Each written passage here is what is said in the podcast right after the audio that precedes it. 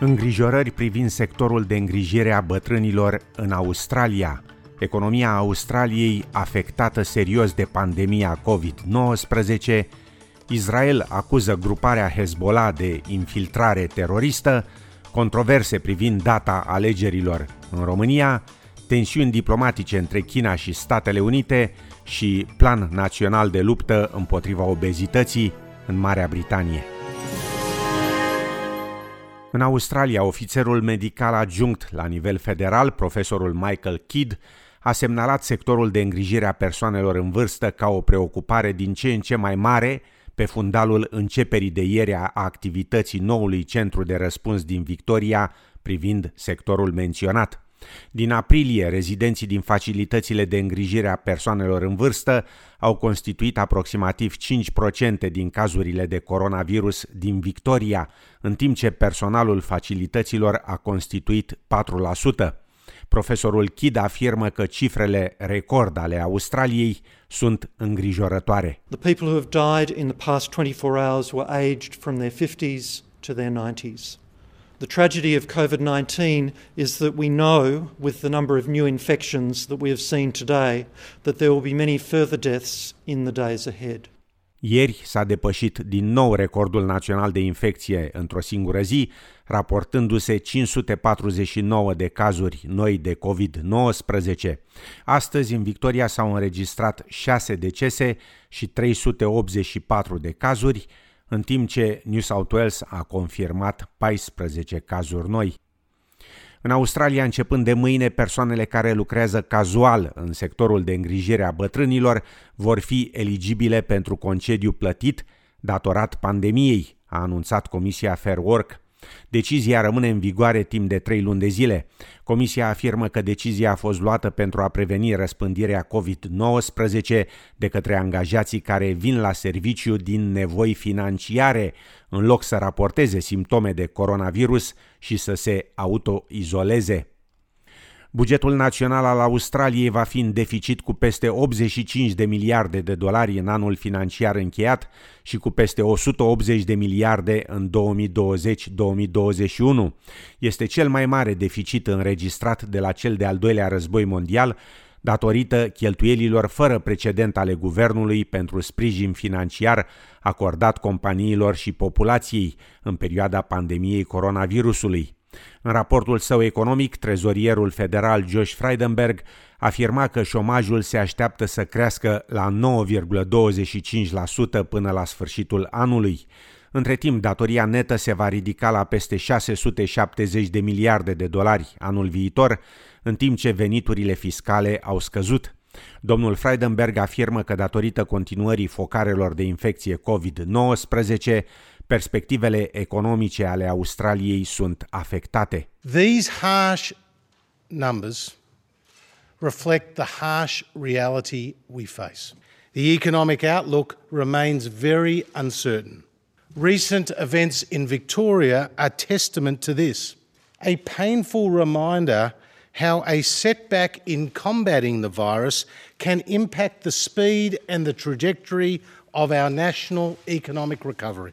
Laburiștii au cerut guvernului să publice un plan pentru locuri de muncă și redresare economică, însă ministrul finanțelor, Matias Corman, afirmă că guvernul nu va anunța noi politici până la publicarea bugetului național pe 6 octombrie. Purtătorul de cuvânt al laburiștilor pe problemele trezoreriei, Jim Chalmers, afirmă că întârzierea va costa locuri de muncă. Pe de altă parte, în Victoria se preconizează un deficit economic de 7,5 miliarde de dolari în acest an financiar, în timp ce șomajul va crește la 9% în septembrie. În România, peste 350 de bolnavi cu COVID-19 sunt la terapie intensivă, numărul crescând zilnic. Ieri s-au înregistrat peste 1000 de cazuri noi pentru a cincea zi la rând. Sistemul medical face față din ce în ce mai greu, iar economia riscă să se blocheze datorită avalanșei de bolnavi, avertizează medicii. Mai multe amănunte în reportajul Dianei Brâncuși, Adrianei Pinții și Claudiei Dănăilă de la TVR. Avem primul caz confirmat de infectare cu COVID-19 pe teritoriul României. Bărbatul este dintr-o localitate din județul Gorj. În mai puțin de o lună de la acest anunț am ajuns la 35 de cazuri noi, la mai puțin de 300 de teste prelucrate pe zi. A urmat starea de urgență, cu restricții majore de circulație și o mobilizare masivă pentru a acoperi lipsurile din spitale. Primul vârf de infectări a fost pe 11 aprilie, când au fost raportate 523 de cazuri noi la aproape 17.000 de teste. Apoi am intrat pe o curbă descendentă fluctuantă, iar noul ministru părea optimist. Mulți s-au relaxat însă total, ca și cum virusul ar fi dispărut după ridicarea mai multor restricții în timpul stării de alertă, iar deciziile Curții Constituționale, potrivit cărora izolarea și carantinarea încălcau drepturile omului, au pus autoritățile într-o situație dificilă. În tot mai multe spitale COVID din țară nu mai sunt locuri nici la terapie intensivă, nici în saloanele obișnuite. S-a explicat că orice măsură de relaxare vine cu compensare, adică mască, distanțare, tot. Au început campaniile împotrivă și încet, încet am ajuns unde, unde suntem. Armata izraeliană a anunțat ieri că a dejucat o tentativă de infiltrare a unei celule teroriste la frontiera de nord cu Libanul, după ce a informat într-o primă fază că desfășoară lupte în acest sector, notează agențiile France Press și DPA. Israelul susține că 3 până la 5 bărbați înarmați au trecut linia albastră de demarcare ONU în zona disputată a muntelui Dov, revendicată de Liban, Siria și Israel.